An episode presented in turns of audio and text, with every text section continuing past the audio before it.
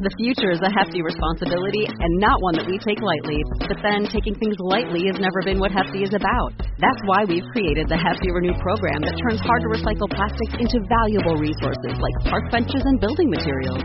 To participate, simply fill up an orange Hefty Renew bag with accepted items, tie it up, and drop it in with your regular recycling. That's it. It's that easy. It's time to rethink recycling with Renew. Particular valued resources may vary by geography. More info available at heftyrenew.com. Hi, my name is Christian. I'm the author of the book Five Lines of Code, and you're listening to the Agile Uprising podcast.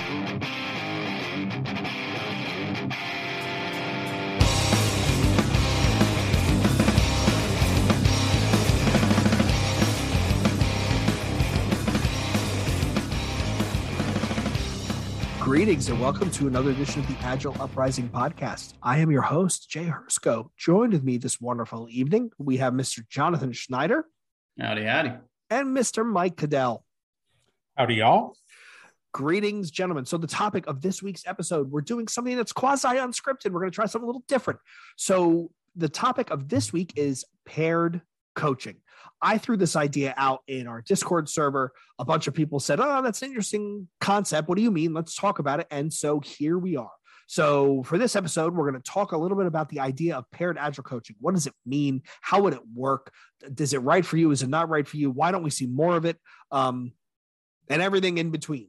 So, let's start off with uh, Mike brought up the interesting idea, uh, the question to lead off, which is what is the definition of an agile coach in the context of this conversation? So, what do you think, John? What's what's your mental model of defining an agile coach walking in? Oh man, you're that. All right, I'm not going to use anything ambiguous for our audience, or it depends. So let's just be really direct and just say a, a coach is a person that is going to be offering advice to bring a useful hint, help, or guidance to somebody in either a process or behavior that they're trying to change. Perfect. Mike, anything to add to that? Take away? Yes when I think of what is an agile coach, I lean back on the uh, what they call it the X-wing model that uh, mm-hmm. uh, the Agile Coaching Institute and Lyssa mm-hmm. Adkins and folks created. And yeah, an agile coach, what John said, and looking at it from different uh, perspectives. You know, you as an as a as an agile coach, you may be teaching, you may be mentoring, you may be yep. in a kind of traditional or professional coaching uh, perspective, or you could be facilitating. So that's that's how I think of it. So somebody and doing it, doing those activities about things related to our ways of working, presumably ways of working that you might recognize as agile. Okay, okay, and I'm not I'm not going to disagree with that because I think you gentlemen summed it up nicely. So now that we have defined the concept of an agile coach, how would we define the term pairing in this context. So I'm going to throw the first arrow. You guys tell me you react to it. When I brought it up in conversation, I was thinking of in in SAFe in in the DevOps course, even XP, we talk about paired programming, we talk about paired work, right? And there's all these studies that show that productivity increases when you do some sort of paired activity. Um, I was thinking out loud, and I said, you know, they they they usually they basically uh, uh, circus artist trapeze you know they shoot us out of a cannon as coaches into a into a team into a training they say go coach go do your thing. And it's kind of vaguely defined. And uh, let's be real we're set up for failure more often than not. So my thought was well what if we did the whole paired work thing with coaches?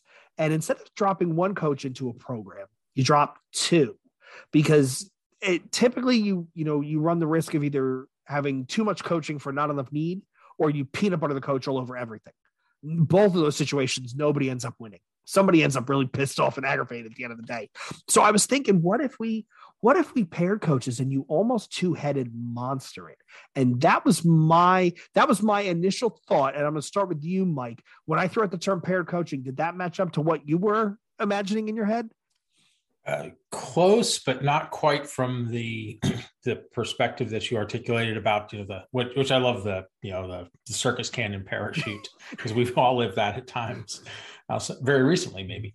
Um, when you said when I read paired coaching, what came to my mind was two things: some experiences I've had where I've been able, been privileged to pair with some really brilliant coaches and learn from them, And the other thing that came to mind was two brains, two um, two people focused on one problem or one client or one need. Okay. Much like you have in paired programming, you've got two brains focused on a on a problem. And if you get more than two, then maybe you're doing mob coaching. I don't know. That may be a thing. I remember reading somewhere that when you type, when you're typing, you're only using half of your brain. And I had some wise ass coworker say, "Does that mean if I try and type in two keyboards at the same time, I'm not using any of my brain at all?" And that was just a whole whole different conversation. So, John, what are your thoughts when you hear the term paired coaching in relation in relation to what what I said and what Mike said?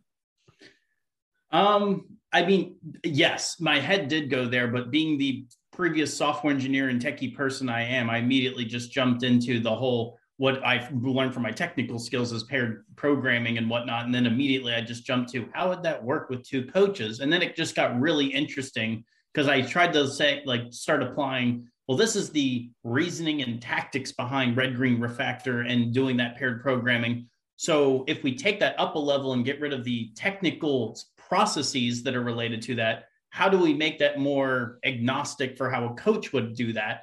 And then I'll save that secret sauce for when we get to that topic. But that was what was going through my head when I heard paired coaching. Because I agree with you when, when a software engineer pairs with somebody else, most of the time it's problem solving. And then the code is just almost a means to an end at that point. It's like, oh, mm-hmm. oh, yeah, we have to build these functions. We and it's like 10, 15% of the work is actually coding. And it's all problem solving and just spaghetti coding things. That's kind of how I'm going to view the coaching side of it too. But, and actually, I might as well say the secret sauce now. So there's how, what, and why. If you had like a triple Venn diagram thing. So when you do driver navigator, the driver is trying to do the how and the what. What are we trying to do? And this is how we're going to do it. And then the navigator saying, well, yeah, this is what we got to do. Why are we doing it? And I feel like coaches could do the same thing. So somebody's got to figure out how are we going to coach, and the other person has to make sure the room is or the problem is still why are we doing that? I think that's still healthy, and I think that's interesting. It's a, I never thought about it that way, but that is an interesting way to look at it. So let me let me start by asking: Have either of you ever been paired as a coach? Yes. Okay. Okay. So let me start with you, Mike. What was your experience like? Uh, well, first, let's talk about the setup, and then let's go to um, how it turned out. Sure. So the setup was I was a wee little bitty lad coach uh, early in my uh, coaching experience and coaching career, and uh, we were trying to this organization we were trying to uh, accelerate our adoption of agile mindset and agile ways of working into other parts of the company. So the person who ran the agile coe secured some funding to bring in some coaches from at the time it was Rally. And that was back when Rally had like the chisney of uh, of agile coaches. Mm-hmm in kind of in their heyday.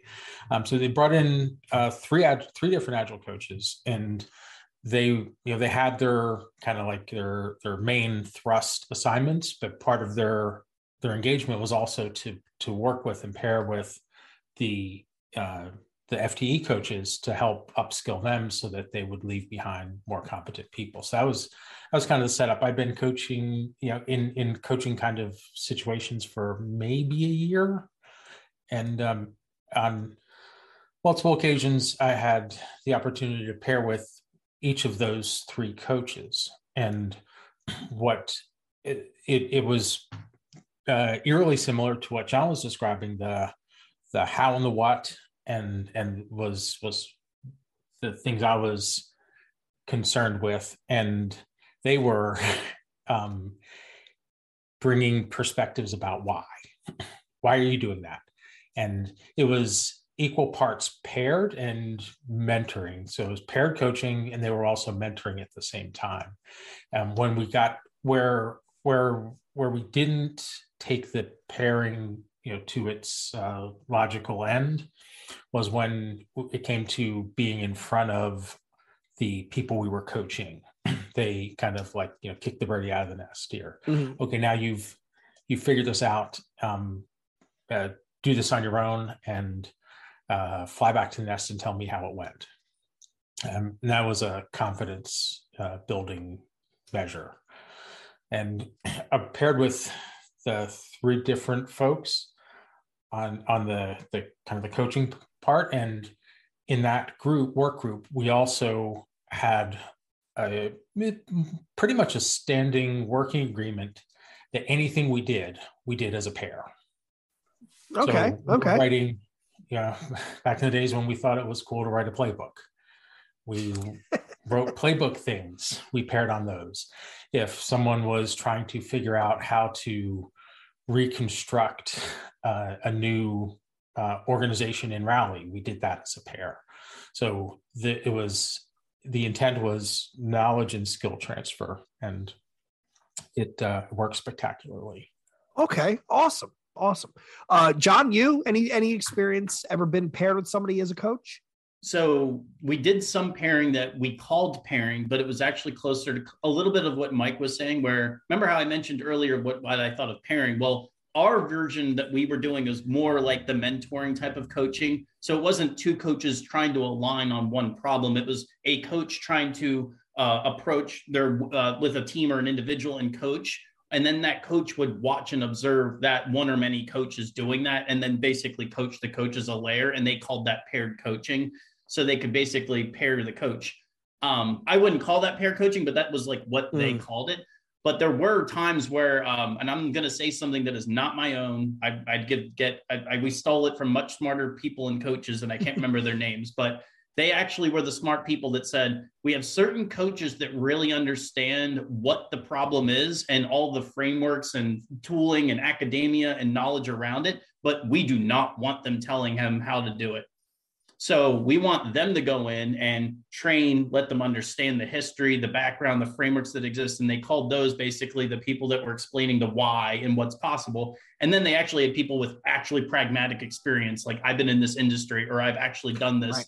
And they would be like, all right, now that you know what's possible, and that's kind of how we did pair in a way with coaches. They were like, what coach actually understands how to do this with these people? But this person's better understanding the breadth of what's out there. There's the theory pair in that way. So you had a theory guy and a practice uh, and a practice guy. Basically. Exactly. Okay. Yeah. Okay. Um, in my current role, we have started to pair programming at the program level. So I'm act- myself, I'm actually working with another coach, and the way uh, pair programming, pair coaching, and the way we're handling it is, um, we're meet you know we're, we're meeting with the, the various people. It's a SAFe shop quasi SAFe shop. So we're meeting with the various people on the program side just to honestly get two different points of view on the same thing. And um, the person i'm paired with she's fantastic but she's not at all like me.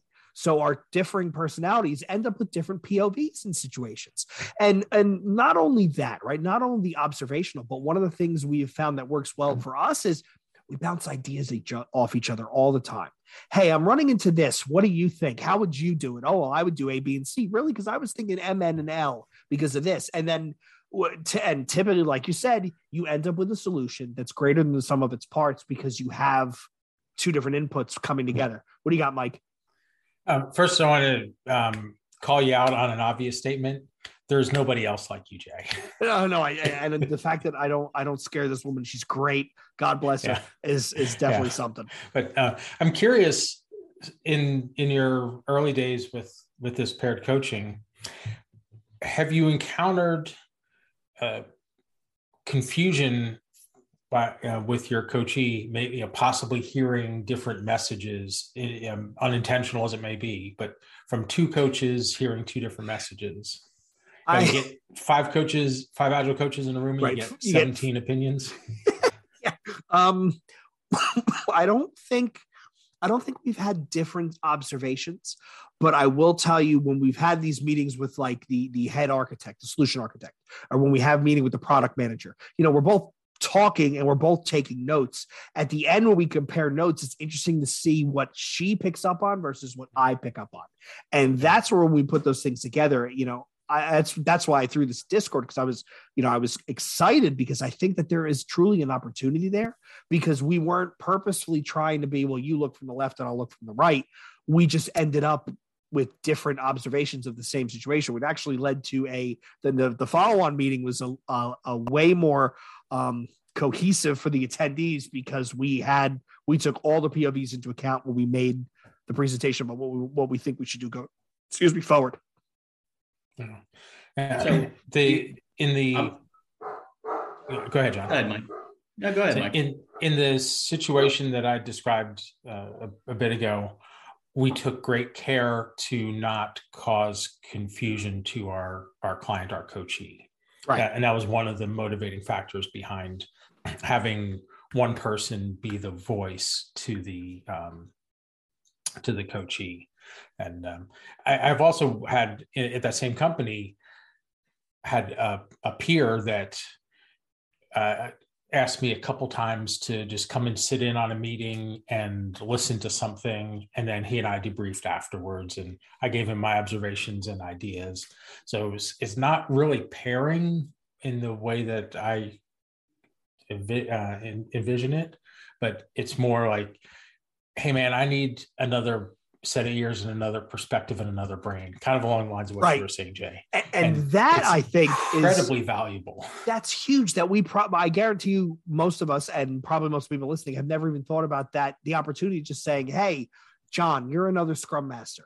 Can you sit in on my retro and just watch how things go and tell me what you're seeing? Right? Like it doesn't need to be just coaching right? And the idea of pairing you know paired work we've proven that it works. Getting Yeah. that to your point like getting that that second set of eyes that doesn't come in with the same preconceived notions may really get you in a better place. Uh, but to your point about like who does the partner, business partner, sponsor, whoever talk to, um, in my instance, my part, my paired partner, she is the primary. We told them she is still the primary. She's the one you go directly to. We are working together because we want to give you a more holistic coaching experience. And the the cut the business was okay. It makes sounds good to us.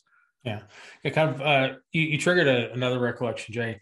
That that same uh, uh, organization that I've been referring to, there was a period of time where within this one group we had I think four or five different Scrum Masters, and we would periodically just uh, rotate uh, retrospectives. So I would go and do uh, Stacy's team retrospective, and um, you know, Lee would come and do my team retrospective, and Stacy would go and do Lee's team retrospective. And um, once the team members you kind of got over the shock, uh, it was really, really great feedback Mhm. because the the other uh, other coach, other scrum masters, we we came back and we debriefed and they're like, "Hey, here's what I saw," and you go, and I'm going like, "Crud, that was right in front of my face, Right. for, for like two months, and I didn't see it. What a dummy!"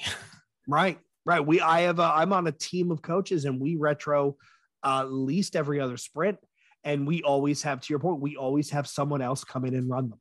We get it. We call them the celebrity guest uh, retro facilitator because they always come in with a unique idea.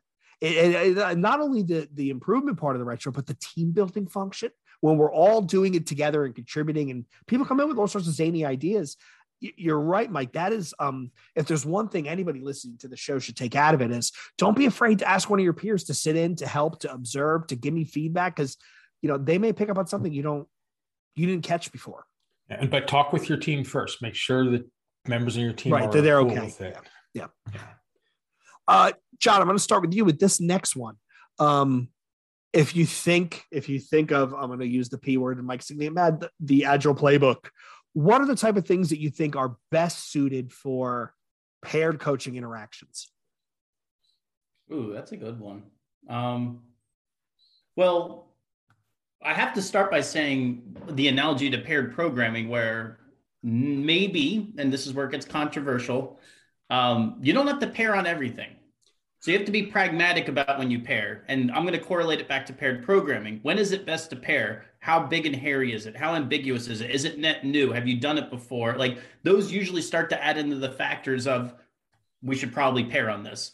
Um, it's another API that just exposes data that we've done before. Okay, that maybe maybe we just code review it afterward. Which once again, you still review and get together on it. So I still think it's healthy when you look at it. You know what what's the kind of things you want to look out for.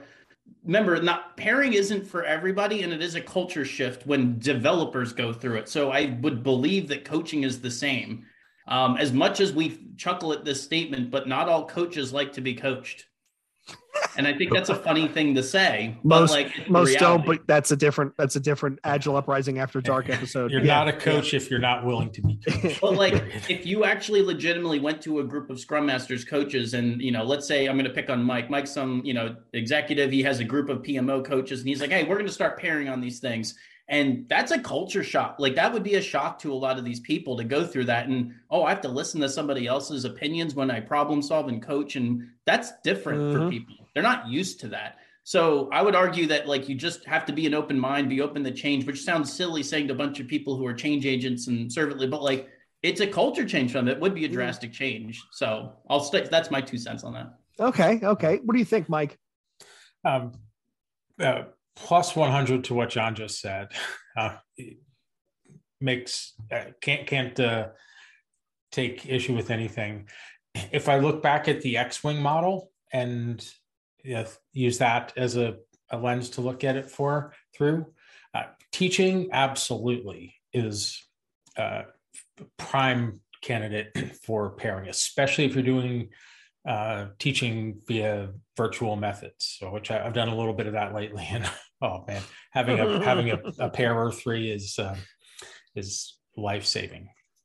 Um, the uh, stances of professional coaching and mentoring, kind of to John's point, yeah, maybe, maybe not. Uh, yeah, the the because both of those stances rely even more heavily on trust and relationship. And depending on your relationship with your co- with your client or coachee or whatever term you want to use it may be cool or it may not be cool. And so that's where you have to read uh, you have to know your your partner your your your client and bring it, it might work well to bring in somebody for a specific discussion to bring another perspective but kind of along the, the model that you described, Jay, a person, there's one person who maintains the primary uh, relationship and the primary role. Um, facilitating, 100%. Uh, yeah. Pairing, yeah. it's, I, I've uh, venture almost uh, necessary. And, um, you know, then if you look in the, the mastery domains, there's obviously uh, good uh, opportunity for for pairing there. But then I'd also kind of wrap around that, to, uh, reinforcing John's point around it's a big hairy problem. As coaches, the problems that we tackle are human system problems, mm. and I may observe a human system one way, and somebody else may make different observations of that human system. So pairing with another person looking at the human system, the systemic view, so to speak, and then whatever the topic may be, getting taking that other that second perspective or third perspective and their observations of the the system and the in the relationships and interactions in it is uh, incredibly valuable. Okay, I, I, spent two years as a solo coach, and in uh, the new engagement right now. I'm enjoying being in a group of you know 8 10 12 coaches because there are other people that i can right right. get perspectives from. As as bad as Basher said in oceans 11 it's nice working with it'll be nice working with proper yeah, proper villains again, again. so let me ask you that same question mike but the mirror image of it. What types of activities would you not think would be best suited for a paired type of of interaction uh, I think where uh, s- straightforward, well understood, kind of routine things. Like if you're you're doing uh, uh, teaching uh, basic uh, story pointing to a new Scrum team, uh, yeah, you're probably over investing to have uh, paired coaching there. Um, then I, I kind of alluded to this a bit earlier, where you're if you if I'm having a one-on-one or small group conversation where there's a high degree of trust needed to have the conversation that I need to have. and that mm-hmm. trust may and and the the trust is still new or the there's uh, tension around that conversation that another person's presence may inhibit the the free flow of conversation or cause those people to kind of pull back a bit or maybe maybe that causes me to be behave and show up differently. Right. Those are areas where i would i wouldn't say no but i'd think long and hard about it. Right right. John same question. What do you think I think Mike actually answered it pretty well. I mean, it's hard to expand upon that, except, I mean, all right, I'm going to get rid of the petty answers like make sure you watch out for your budget and is it sensible and investment wise. that's and which is actually an interesting topic, by the way, because that's the argument on the paired programming side. Well, it and it's a BS argument. Couldn't yeah. I get more throughput if I put them on? And honestly, I think we could arguably, I mean, I could see people saying, well, I, if I have two coaches, why would I pair them when I could expand them and get more done through?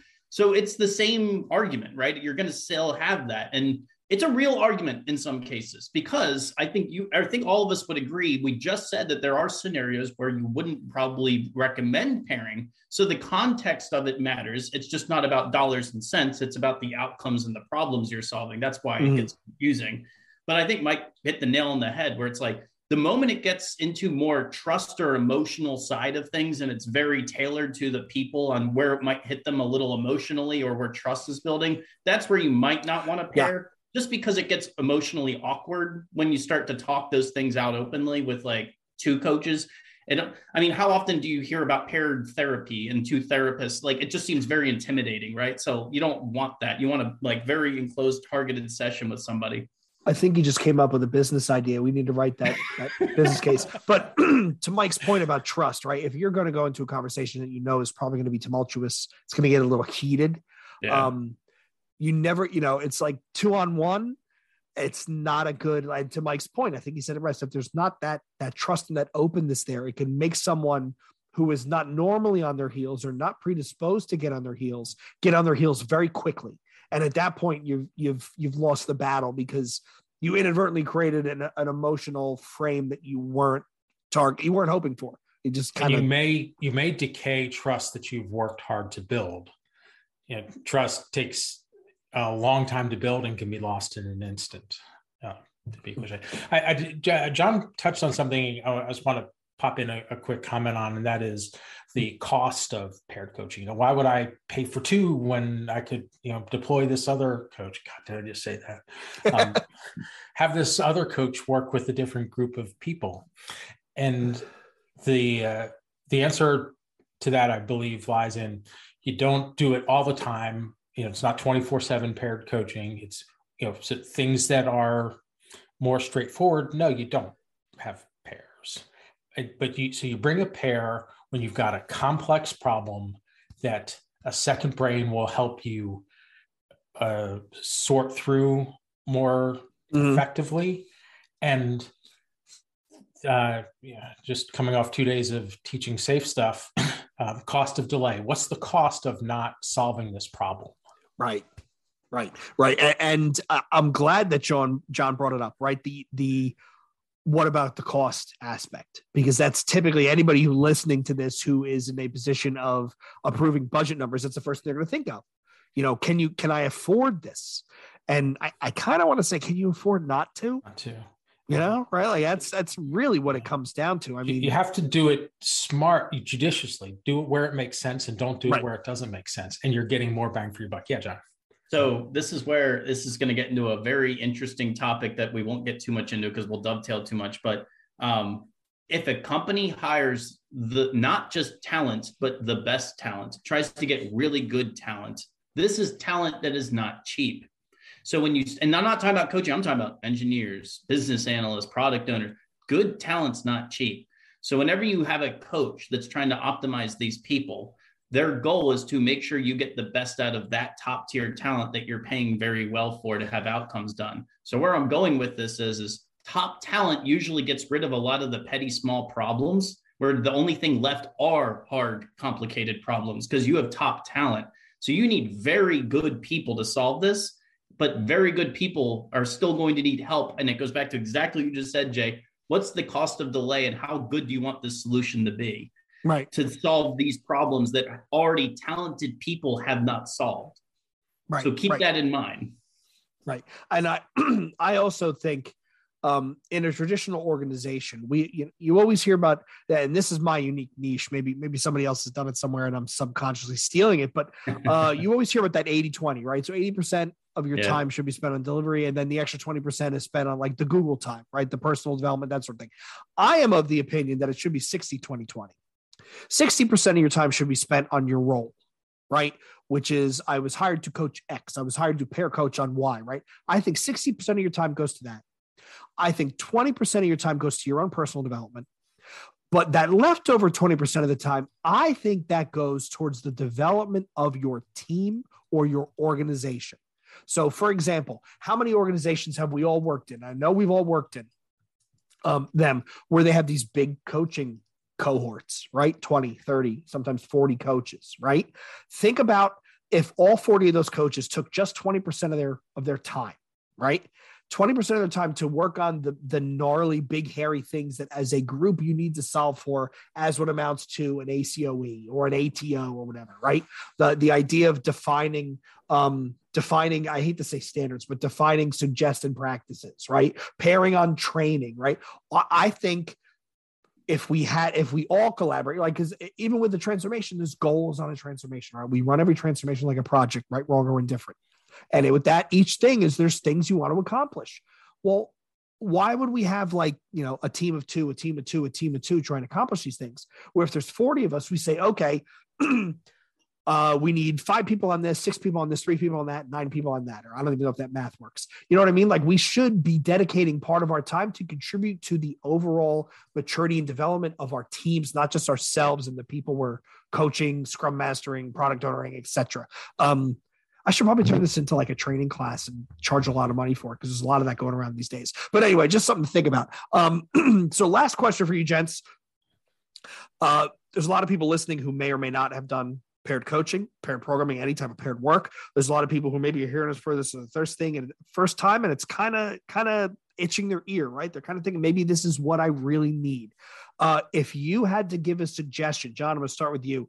If you had to give a suggestion, almost like a heuristic to say, paired coaching is right for you if or paired coaching is right for you and your org when how would you finish that statement um well that's a good one um i think you you should be curious about it if you show up to your job or you go to your clients and you feel like um you're kind of just going through the motions. You feel like, um, you know, it's another day of coaching, and it's like you're not really getting a lot of spark. Your learnings, you read articles, you do books, you, it's nothing's clicking for you.